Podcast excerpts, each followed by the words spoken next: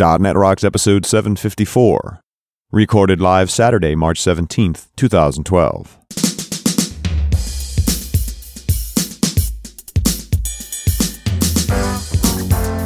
This episode is brought to you by Telerik and by Franklins.net, training developers to work smarter, and now offering video training on Silverlight 4 with Billy Hollis and SharePoint 2010 with Sahil Malik. Order online now at franklins.net.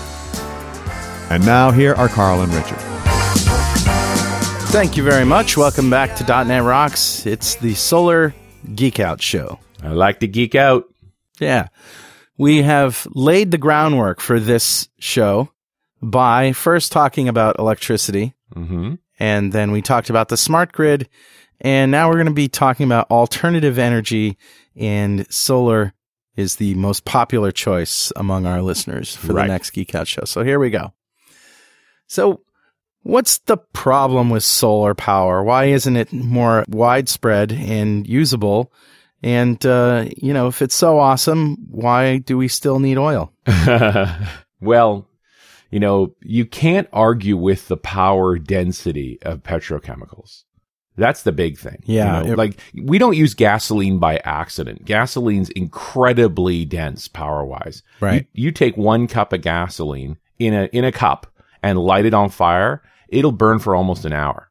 Yeah. You take that same cup of gasoline and vaporize it into a room, Mm. it's a bomb near the same strength of uh, dynamite.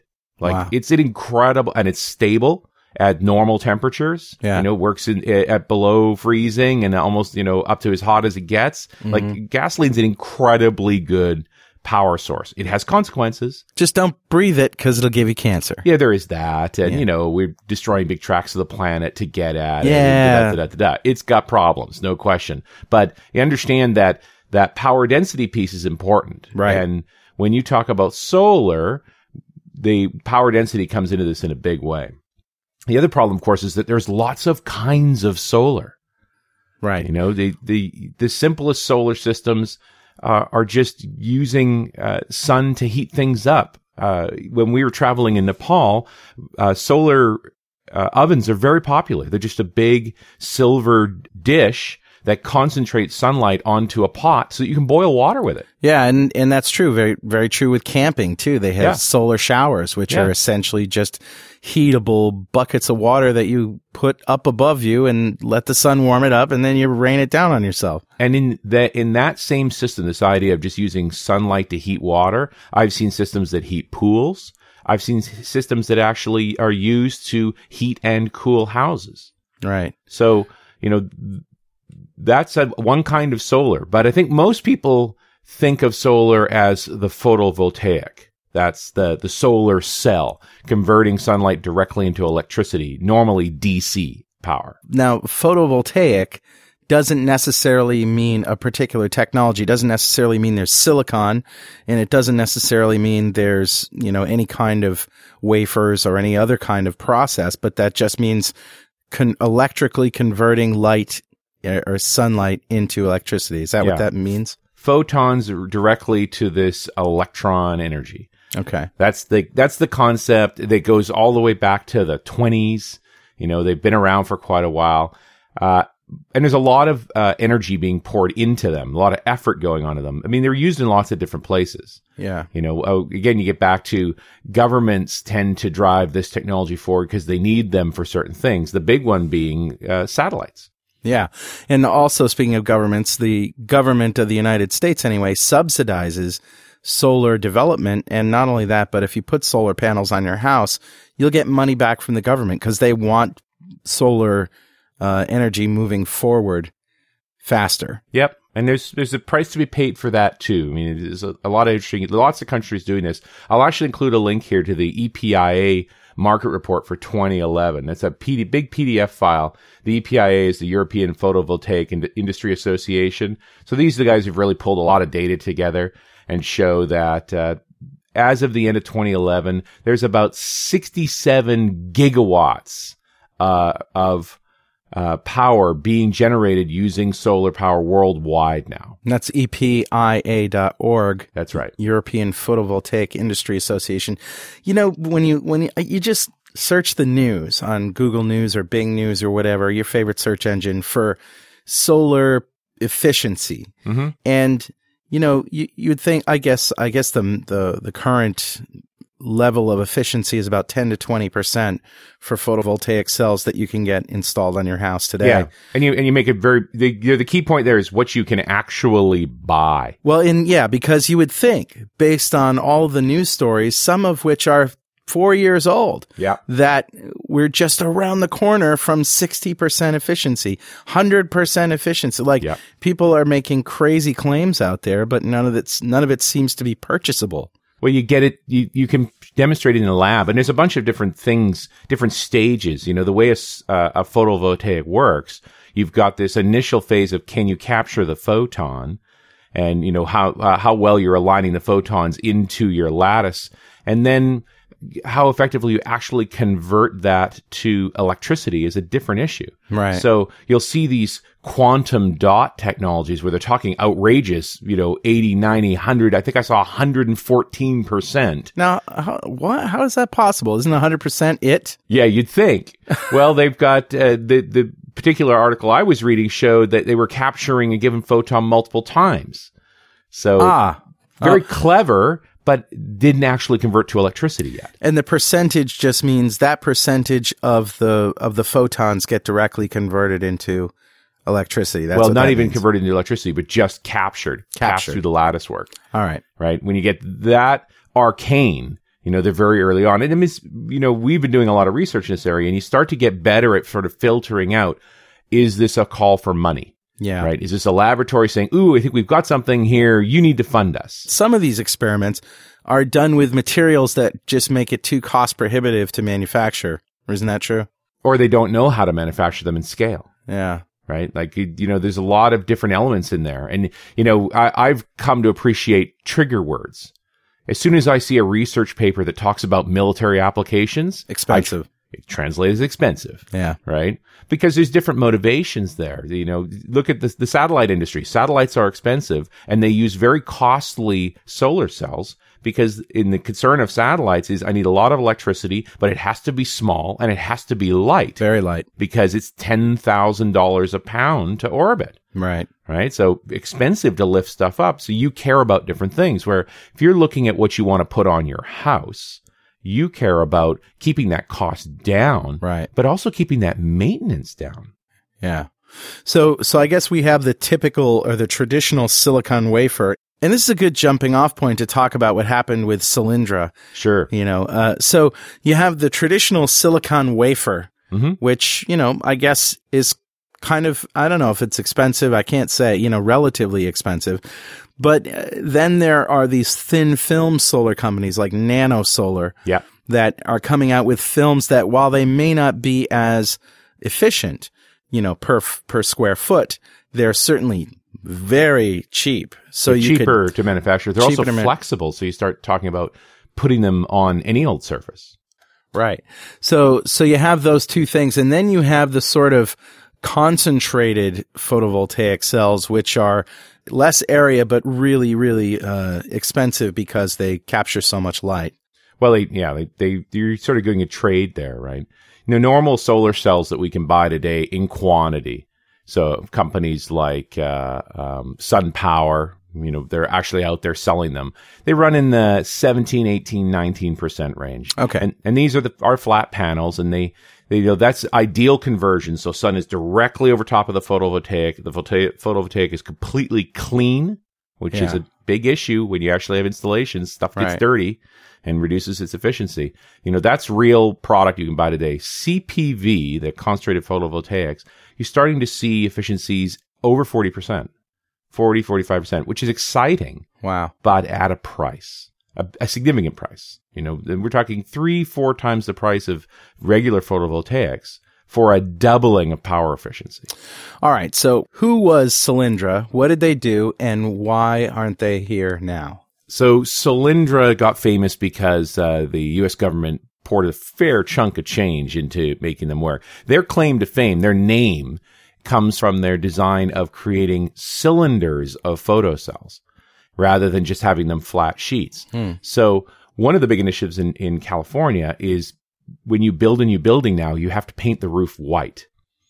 Now, there's Right. a couple of reasons for that. One is that it generally will keep the building cooler because it reflects light more efficiently. Right. Well, Solyndra wanted to take advantage of that reflected light by putting solar cells on cylinders so that you had them all the way around. So Hmm. in a given space, you had more solar cells and you're collecting direct sunlight as well as diffuse and reflected light from the white roofs. I see. A very clever idea, but made it more expensive to manufacture. All right. So the government put a whole bunch of money into them and invested in them, actually.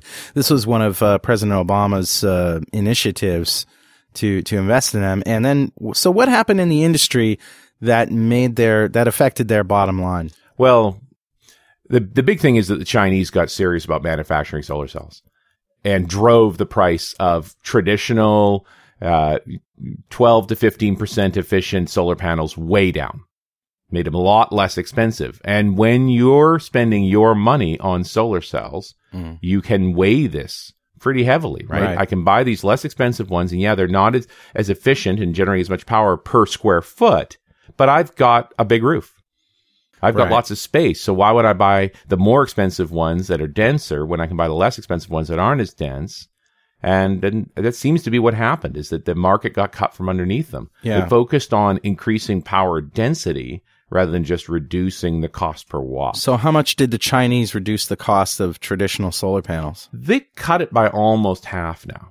Jeez. Yeah, and it's just a, inexpensive manufacturing techniques and uh, you know very low labor costs Yeah. and, and manufacturing in scale. They've pounded things down, which Hmm. is good for the industry in one sense, although it's not advanced technology. Right.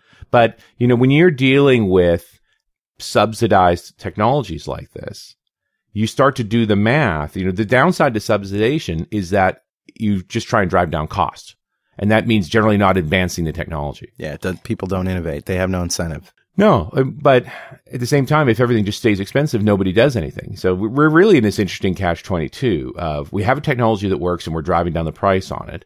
Meantime, there's more efficient technologies that are, are sort of struggling for funding and the subsidization seems to undermine that uh, innovation. Yeah. Okay, so now what about thin film solar? Is there any advance in the efficiency of, of thin film? Well, everything's sort of moving forward, right? And we're, we're all struggling to come up with these more efficient techniques mm-hmm. and then really trying to figure out how to manufacture them. So, Yeah. you know, most of the time when you see these announcements, they're in a laboratory, Yeah. right? They haven't actually manufactured in quantity. They have sample levels and they're trying to figure out how to make more. What's exciting about thin film is that it's based on manufacturing techniques that are very well known. Yeah. These are how a lot of uh, semiconductors are made today. So we do know how to scale those manufacturing up and the flexibility, the size, you know, all of those things. There's a lot of compelling things about thin film. This portion of .NET Rocks is brought to you by our friends at Telerik.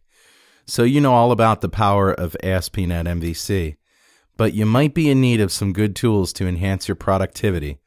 Well, our friends at Telerik just shipped the latest release of the Telerik extensions for ASP.NET MVC, 18 jQuery based native MVC extensions. Now you can enhance productivity by remaining in control of your views without having to write all HTML, CSS, and JavaScript by hand. Did I mention that the Telerik MVC extensions are also free and open source? Plus, now you can check all MVC online demos in both ASPX and Razor views, since the extensions offer full support for ASP.NET MVC 3 and the Razor View engine. Download your free copy today at telerik.com slash free MVC. And don't forget to thank them for supporting .NET Rocks. You mentioned quantum dot before. Uh, this seems to be um, an area of of uh, promise in solar technology. Can you can you tell us one more time what that's all about? So the whole thing with quantum dot is that it's the idea of creating uh, particles, nanoparticles of a size that lend themselves to collecting photons very efficiently. Like from And multiple again- sides? Uh, Is that I'm sorry. like from all sides rather than just one top or surface? Is that the idea? It's a, it's a little more complicated than that, but it, it really is about uh, the same way you can filter light with certain size screens to actually filter out certain colors because it's all based on wavelength. Mm-hmm. quantum sizing gets into being able to capture photons more efficiently because sizing the particles are very exacting for capturing photons. It's a it's a funny science, but we're getting better at it. And the side effect is this potential for collecting an awful lot of power per square foot. The downside, of course, is this is immature technology. Uh, we don't know how to convert to electricity particularly well yet. There's, there's still problems to be solved, but the potential's huge. You know, this idea that we might be actually able to paint on something that conducts electricity, that we can you know, now every every surface of your house. I've even seen samples of products that were transparent, so solar cells you could use as windows. Wow. And uh, what about um, the cost of manufacturing quantum dot stuff? Is there any is there any particular material that's uh, rare or in or, or expensive or difficult to find? Well, you know, in general, the uh, cost of commodity products, you know, what, whatever it may be, look at stuff like titanium, even copper, all of these things have gone up because we're manufacturing an awful lot of stuff these days. So that's always a, a an issue. The rare earth materials are are an interesting challenge just because they're hard to refine. Right. So you you start looking at stuff like yttrium and uh, selenides and so forth. They're just ex- they're costly to refine, and so they end up being expensive products. So I guess quantum dots can use this titanium dioxide semiconductor. Is that a rare material? No, not especially. I mean, titanium is expensive, but its natural state is dioxide. You have to purify it, but it's not a not a horrible thing. But in, is it interesting that sort of a, a relatively natural compound turns out to be a, an eff- efficient nanoparticle that, when refined, can uh, can be used in this this particular solar application. They just got to figure out how to paint it efficiently. And then I, I also understand that cadmium sulfide or cadmium selenide uh, the, are are involved also in quantum dot. Are those compounds readily available? They um somewhat more rare. Cadmium's pretty damn toxic. We use them in batteries, uh, but uh, they you know th- this is all the same sort of problem. Right. Gallium arsenide uses arsenic. Right, like these aren't friendly chemicals for people. You don't want to put this in your garbage. Well, yeah, I, I guess they can be refined to a safe form when they're in a when they're in a solar cell, but but I guess what I'm getting at is, you know, are we going to run out of it, or uh, is it going to become too expensive to mass produce? I guess you know that's that's really what it comes down to is you have to have the right technology, but it also has to be affordable and manufacturable and Yeah. scalable, and then not uh, threaten us the supply of a compound that is going to run out or get consistently more expensive. I Yeah. mean, that's really the golden, the the thing we're looking for, isn't it? Right. We're always looking for what are the commodities right now that are available in quantity and the price is relatively stable. I mean, that's what, you know, we could have a whole conversation about the commodities market itself and how you buy in advance your supply of titanium, for example, that I can actually pre-purchase on the market. I'm going to need X many tons of titanium next uh, six months from now. Yeah. And now a, a, a, a miner and refiner knows I can buy that and know I can make that sale at that price and I can make money on that. So I guess before we leave the photovoltaics behind, let's. Uh, uh, do you have any thoughts about the most promising technology or maybe company that is uh, that promises to make these things more affordable? Uh, you know, I I can't point at any one company for all of this. Is what what excites me is that there is a host of companies that are in the business of manufacturing and installing solar cells for people's homes. That's good news. Yeah. right? But there are challenges to this. You know, you know, I'm going to call back to our electricity show and smart grid show, but how do you use this electricity Yeah, that's right. I mean, this is an interesting problem. You cover your roof in solar cells and you say you live in California, a mm-hmm. place that where you're doing that a lot.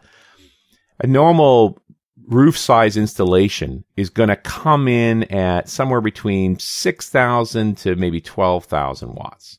Yeah. No, that's not bad. That's a that's not enough power for your whole house though. Yeah. But you could certainly keep, make a dedicated circuit for an appliance or two, your say Right. your hot water or your air conditioner. And, and if you're going to do hot water, you're probably better off doing thermal anyway, Yeah. rather than doing photovoltaic. Right. But yeah, but you you know you've learned enough from that smart grid discussion to realize, hey, how do I switch this power into my house? Right. Now, one of the good things about solar power is because it's DC, Mm. it's easy to synchronize with the grid.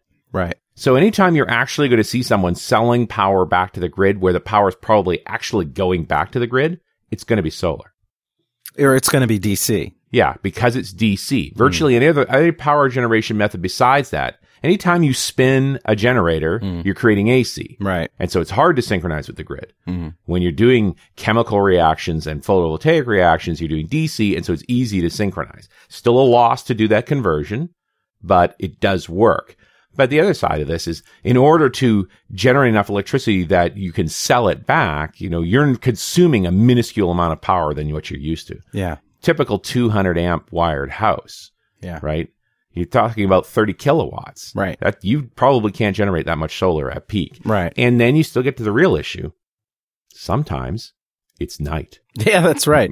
Although there are solar cells that pick up infrared uh, rays as well now, right? Yeah, they they're broad. There's broad frequency ones, and that helps. So uh, in cloudy conditions or less than ideal sun conditions, Right. they're still fairly efficient. They're not as efficient as your sort of traditional PVs, and they're of course more expensive. Right. But you get that. Sometimes it rains, sometimes it's night. If we really wanted to go pure solar, we have to store power, and that sucks.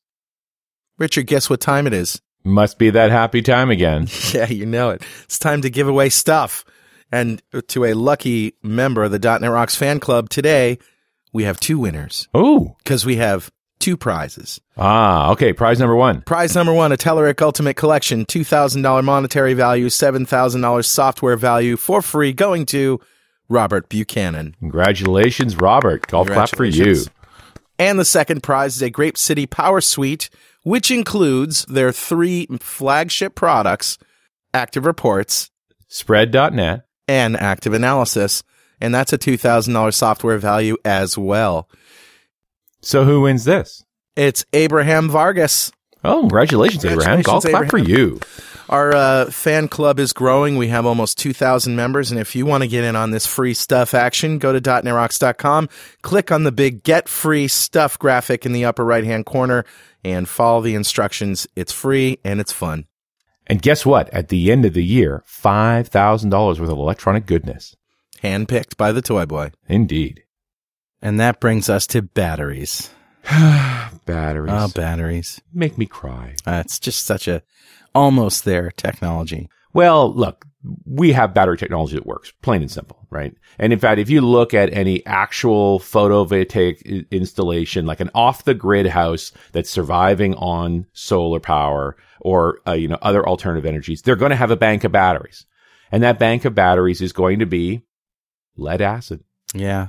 The oldest battery technology out there, really. And and not very efficient. Now what about lithium ion batteries? Are they I mean, we use lithium ion batteries now in in cell phones and Yep. laptops and in our cars. Yeah. Yeah. The Tesla. Yeah. There's lots of different battery technologies. What's okay? the problem with those? Are they just too expensive? They first and foremost, as soon as you get uh, in these other technologies, they're expensive.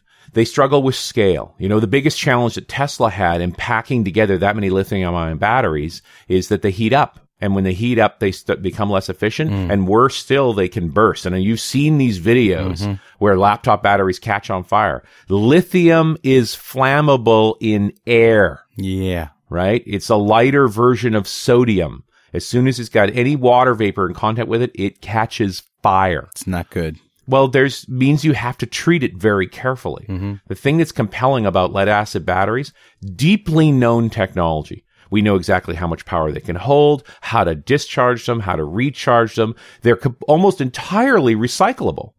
Once the battery gets corroded and used up, you can send it to a facility where they can chemically clean the lead, separate off the acids, and rebuild the battery. It takes energy to do it, hmm. but you're not, you don't need to pollute the environment with this. Hmm. Um, we have solid technology for maintaining those batteries. They hmm. ta- they need care and feeding. They need to be topped up. You need to deal with hydrogen discharges. Like battery batteries are not the plug and go technology that we're used to mm-hmm. in our homes. Mm-hmm. Right? You power is so ubiquitous, it just works. When you're going to go down this path of solar cells, batteries, rectification, you know, con- uh, inversion into AC and so forth. There's a bunch of gear you need to own and it costs money and it needs to be maintained. So every once in a while you hear somebody touting some sort of liquid form of energy that we can use as a storage and transportation mechanism, such as methanol. I hear a lot about methanol being a really good way to convert energy such as solar energy into methanol and then use that either as storage, like in a battery situation, or uh, transportation. Well, and, and it's important to remember that methanol is a petrochemical. Right. Right. I mean, it's, it's the same family as stuff like gasoline, ethanol, and so forth. Right. Right. So it, it has its own issues. It is a carbon monoxide producer.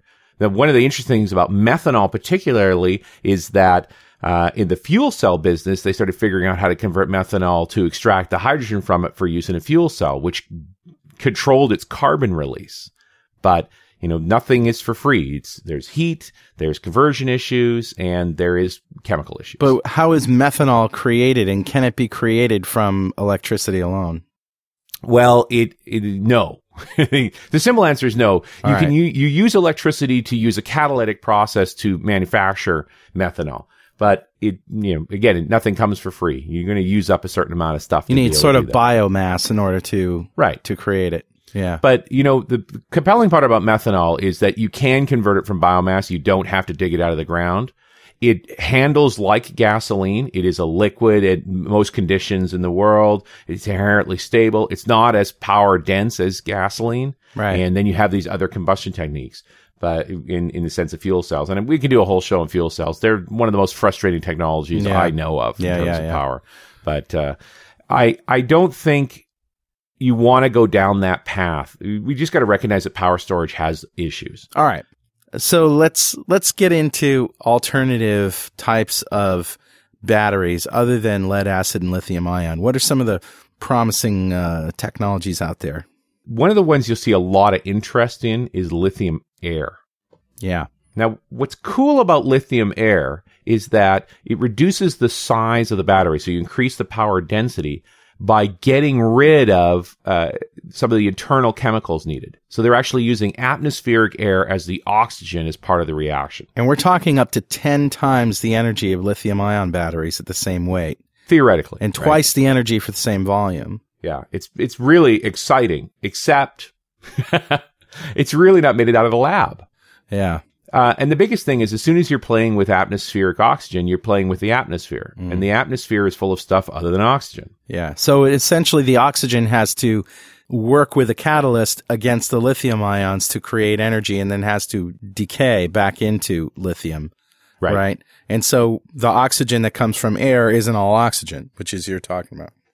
The main issue you run into is in, with atmospherics is water vapor, and remember, water and lithium don't mix. Yeah. It's not so good. trying to manage that water vapor issue makes it very hard to maintain that battery long term. And when you, what do you look for in a good battery? Right? I want it to last. I, you know, at least a year or two, three. Right? I don't want lithium it- ion batteries, maybe three years we get out of them. and I don't want it to explode. I don't want it to explode. I don't want it to off gas poisons. I don't. I don't want it to need to be cuddled once a day. You know, like the how much maintenance do these things need? How and how long are they going to last? How many duty cycles can they do? How does their power potential uh, decay over time? You know, a battery when it's newly manufactured, it produces a certain number of amps, and that declines over time. I mean, this is stuff that's really well known in the lead acid space. So I read an article at phys.org.com, P-H-Y-S-O-R-G.com about lithium, uh, uh, lithium air batteries. And the problem of recharging is a big one. So whereas a lithium ion battery can be recharged more than 100,000 times, a lithium air battery is like 50 to 100 times. Yikes. Yeah. So yeah, which is fine. I mean, it, there are lithium air batteries in production now, but they're generally single use batteries. Right. There's stuff like hearing aids. Like often you'll see these batteries because they're really small for the amount of power they generate. Right. Uh, if you get an alarm system, the wireless kind, Mhm. they'll use lithium air batteries in it because they last three years, Yeah. and then you just put a new one in. As long as it doesn't rain inside your house. Well, I I mean, they're- they're tightly handled enough. It's it's good condition. So indoor use, short duration, you know, one time use. You're not trying to recharge them, and so forth. These batteries work, But you just recognize when we start talking about the challenge of storing electricity so that, you know, you have power at night if you're going to run pure solar. Yeah. Uh, y- it takes up a lot of room. Uh, these technologies don't scale particularly well, Hmm. uh, and they take care in feeding. So invariably, a, a solar system ultimately is going to be mixed with power from the grid, power from other alternative sources. And some kind of storage mechanism. Well, storage is not essential. You know, if, if we if we only use solar when we need when, when the sun is shining and we use other sources, then you don't have to have a storage mechanism. And I would think that because of the issues around batteries, there's strong interest in not having storage mechanisms. Yeah. Yeah. So, Carl, Yeah, Richard. you ever embed Excel into an application? Ugh. You know, that's right up there with sticking ice picks in my ears. Nice. Because your end users have to have the right version of Office and all that stuff. Yeah. And it has that extra layer of dependency. What I want is just a way to take all that Excel goodness and plop it right into my .NET application. Well, you reminded me of Farpoint Spread from the old days. Yeah, 20 years ago I used Farpoint Spread, but now, of course, it's GrapeCity Power Tools Spread. And now, you know, they have this version that's both for ASP.NET and for Windows Forms in one package. Nice. Yeah, it's two different controls, obviously, but it's in one package, so. You bought one, you bought the other. Right. Spread.net from GrapeCity Power Tools. Smarter components for smarter developers. Should we change gears? I think we sort of pounded PV to the ground. All right, sure. I mean, I, I it, it is the big topic, and I'm I'm glad we opened with it. But you know, when you start talking about really large scale utility scale power, not just on your house, but replacements for for coal power plants, Yeah. there is some PV out there. So one of the largest installations out there, uh, the Germans, believe it or not, and in Germany, you don't think of as a big, you know, sun country. It's fairly far north, and you know they've got their uh, they they've got weather there too, but they have massive ground based installations out there. Back in 2010, the Finsterwalde uh, solar park, which is in the eastern part of Germany, is this is nothing fancy. Such a simple, simple system. Just a big cleared piece of land with flat solar cells lying on it. In the a that it generates at peak 80 megawatts of power. Hmm. Okay, but that's like 15,000 homes. Like that's a pretty big. This is not a tiny little system, right? Mm-hmm. That's that's serious amounts of power. Hmm. But photovoltaics, the you know, big challenge for them. You got to keep it clean. Right. Dust, right? They you- anything gets on those solar cells, it reduces efficiency, so it needs to be routinely clean. But generally, when you talk about utility grade power generation, you don't talk about uh, photovoltaic. You talk about thermal. Okay. So these are the sort of cool systems like Solar One and Solar Two. They're they're really neat looking because what they use is parabolic mirrors to aim sunlight at a concentrator, and that constant and it can get really hot. So depending on the system, you'll typically talk about if it's a a, a steam based turbine system, which is you know think about it. Virtually every utility power use coal, natural gas, oil, even nuclear. You're boiling water right? You try and get water up to about 600 degrees, you pump it through a turbine. Solar can do that too. So, is there a place on the web that you can take us to see one of these plants in action? Now, there's a bunch of them. There's some in Nevada and so forth, but take a look at uh, tinyurl.com slash abengoa. That's A-B-E-N-G-O-A. Okay. Now, this is actually in Spain and it's brand new, although they've been working at the site for a while, but it's a, they, they've got some nice photos that really show this whole concept of uh, thermal solar collection. Yeah. Uh, so you see, what I love is that sort of aura effect. You have all these mirrors aimed at this thermal tower, Yeah. and the and the tower sort of glows. Yeah. There's so much light hitting it, Yeah. and they're actually uh, Wow. Nice. You're, you're getting up there now. Now you're talking in the 100, 200, 300 megawatt class. This is real power generation. And it looks like uh, so. Tell me the technology. Does the the heat from the light, uh, the concentrated light, boil water, and that runs a turbine? Is that essentially what we're talking about? Yes, that's the that's sort of the classical model. There are other techniques. I've seen versions that will actually uh, heat uh, uh, liquid sodium salts. Wow. So now they're getting up into the couple of thousand degrees. So use that's for using gas turbines, a little more efficient, uh, but more expensive, more dangerous. Uh, but and if you click on the our plants link on Abengoa Solar, you you get a really nice shot of this sort of array of mirrors aimed at the tower. So you know, all south facing, and there's a, a very specific uh, aspect of this design. Um, this is utility grade power. It's pure solar. They're spinning turbines, just like everything else. Very known technology. They these are getting efficient enough that they don't really need big uh, uh, feed in tariff discounts and so forth. So they, where there's sufficient sun, these work. Yeah. They work well. Yeah. You know, we get back all the way to our electricity show where this is the sort of thing they can build in Nevada and in New Mexico, but they don't they don't actually need that much power. Right. So how do you distribute that out to the coast? So now we're talking back to the back to the electricity show. We're Yes. talking about how to transfer power, and the cheapest, uh, cheapest, most common way is through high tension power lines. Right. Or, and when we ended the electricity show, I was talking about the Tres Amigas superstation, the ultra high voltage DC superconductive backbone they've been Yeah. proposing building for a while. Yeah, They were citing this kind of technology as why you want that. because solar converts right into DC. Right. Well, in the case of these thermal plants, because they're spinning turbines, oh, it's they're AC, AC. You're right. Yeah. right? But that's fine. You convert it to DC. The main reason for that high voltage DC backbone is that it's superconductive. There's no power loss when you transmit over distance. All right. The downside, of course, is this idea of does it make sense to build huge power plants and distribute the power versus generating power locally? Yeah. And now, you know, go all the way back to our smart grid conversation. How do we switch power into our houses based on the different sources? And we're still solving all these problems. Okay. Like it? I like it. It's and it's good stuff. You know, they, it- if you're going to generate electricity from utilities, this is a, a neat way to go about it. It does need care and feeding. Those mirrors need to be kept clean, right? And they break. The, the, you know, nothing's free. Does to take you know some care and feeding to make all these things work. I want to talk about one other class of of uh, solar power, I, and I think this is the one I, I'm talking about it because I know people are going to bring it up. Uh, that is uh, solar power generation from space or space based power. So here's what I know about this. I don't know if they're actually doing this, but the idea is that you you have solar collectors in space where there's um, you know a lot of solar energy Yep. and a lot of space. Yes. And uh, and you beam it down to Earth through a microwave link, Right? which is great, although you don't want to get near it. Yeah, you don't want to miss. You don't want to miss. Yeah. Right.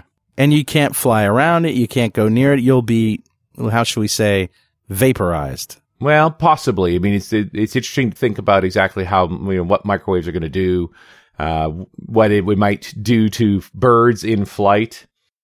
Oh, yeah. And now, then, microwave's not the only technology. Uh, EADS, which is the company behind uh, the Ariane space program, so forth. That's the European space uh, technology. EADS is actually got a research project going right now to do space-based power using infrared lasers. Okay.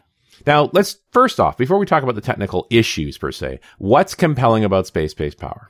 Absolutely huge space. Yes, lots of room up there, lots of solar energy up there. Also, mobile. Yeah. right? So if you need to put power somewhere where there isn't power, rather than running power lines, you can just move it in. See, think about uh, a disaster like Katrina, being able to position a satellite over to generate power so that you have electricity on hand. Yes. Or really isolated areas. You're up in the far north of Canada or in Siberia or the middle of nowhere in the uh, the desert. You can bring in power. In fact, one of the things, I believe the primary driver for space-based power will be military. Sure. The military needs an awful lot of power. If you look at how much money the U.S. government is spending shipping in stuff like gasoline to Afghanistan, Oh, it's it's horrendous. it's not even just you know the, just the supplies. So the idea that they could position a satellite over one, near one of their bases to generate the power that that base will need, Yeah. and you start switching over things to electrical power. Right now, electric cars make perfect sense because the power is handy. So uh, I, I do think the military is going to drive forward space-based power generation technologies, and and ultimately that upfront expense, and this is big because lifting stuff into space is very very expensive. Yeah. So an awful lot. If you research space-based power, they'll quickly get into we need to manufacture the stuff in space. Although it's getting cheaper with SpaceX and and all of these guys getting into the getting into the competitive space area. But uh, here's another way that you can get it down, and we haven't really talked about this: the the tether.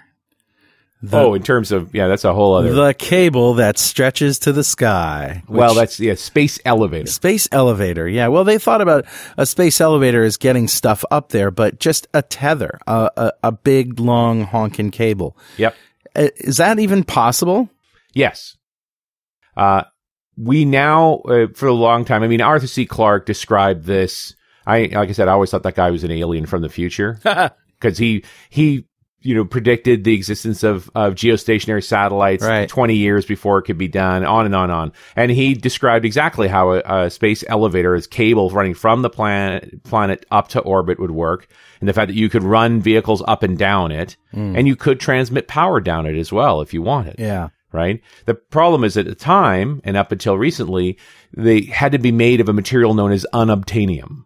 That's right. So it, it's so much tension, Yeah. so much stress Yeah. that nothing is strong enough. Yeah. You know, titanium's not strong enough.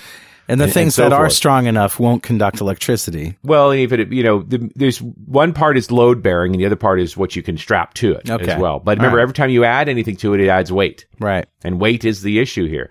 But you know, the recent advances in nanoscale technology, carbon filaments, and so forth, have actually produced material strong enough that it's in realms, almost double the minimum strength required to build a tether of that nature. So it could be done. The question is, you know, what's the most cost effective and practical way to go about it? So tether is one approach. Microwave transmission is another approach. I mean, as much as we're concerned about, you know, what happens with that beaming that energy down there, these are known things. You can add a, a, an argon laser to it, so there'll be a green beam.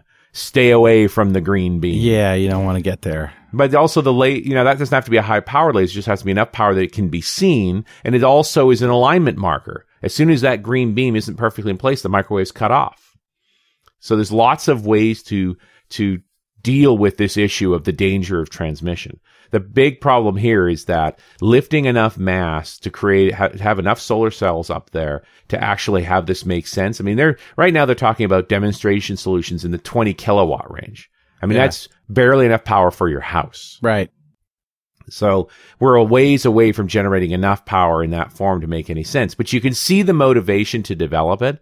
And the big thing is ultimately going to be manufacturing in space. Can we get to a point where we're manufacturing the solar cells involved on the moon's surface, where there's one sixth the gravity and lifting that off to orbit is cheap in comparison, right? Or we actually are going to an asteroid and mining that asteroid to do the manufacture of these things. And we can bring the asteroid into orbit to do the manufacturing from it. Mm.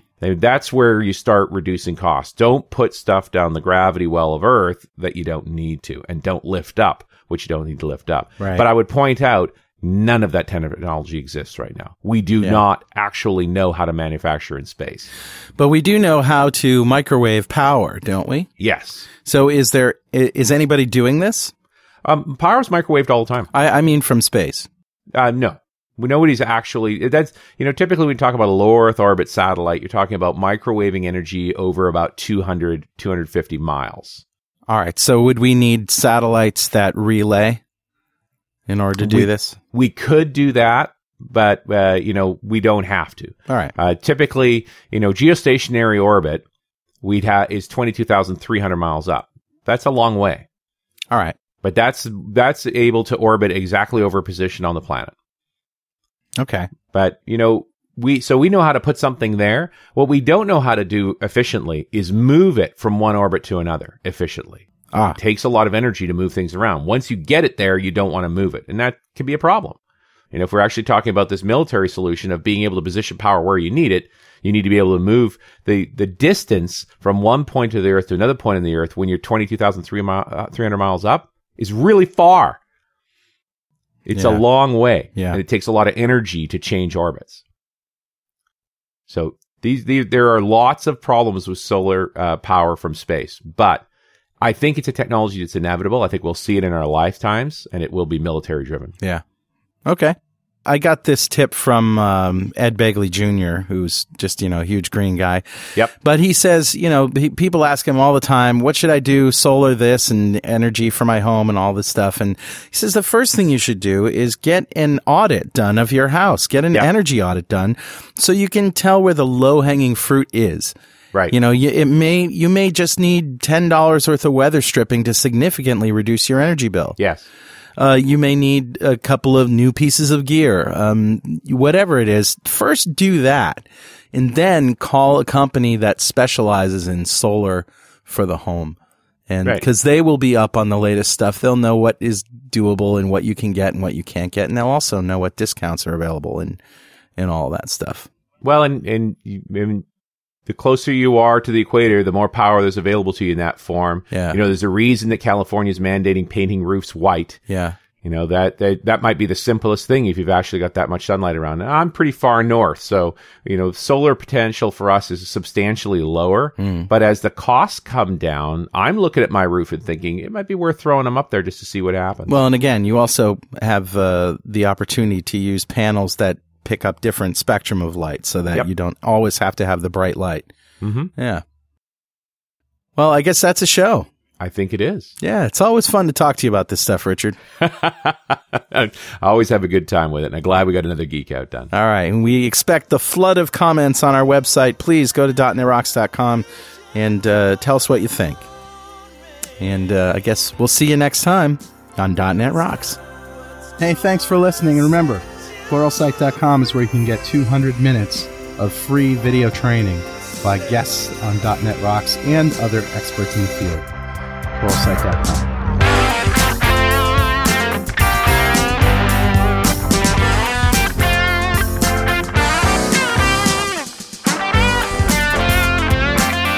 .NET Rocks is recorded and produced by Pwop Productions, providing professional audio, audio mastering, video, post-production, and podcasting services.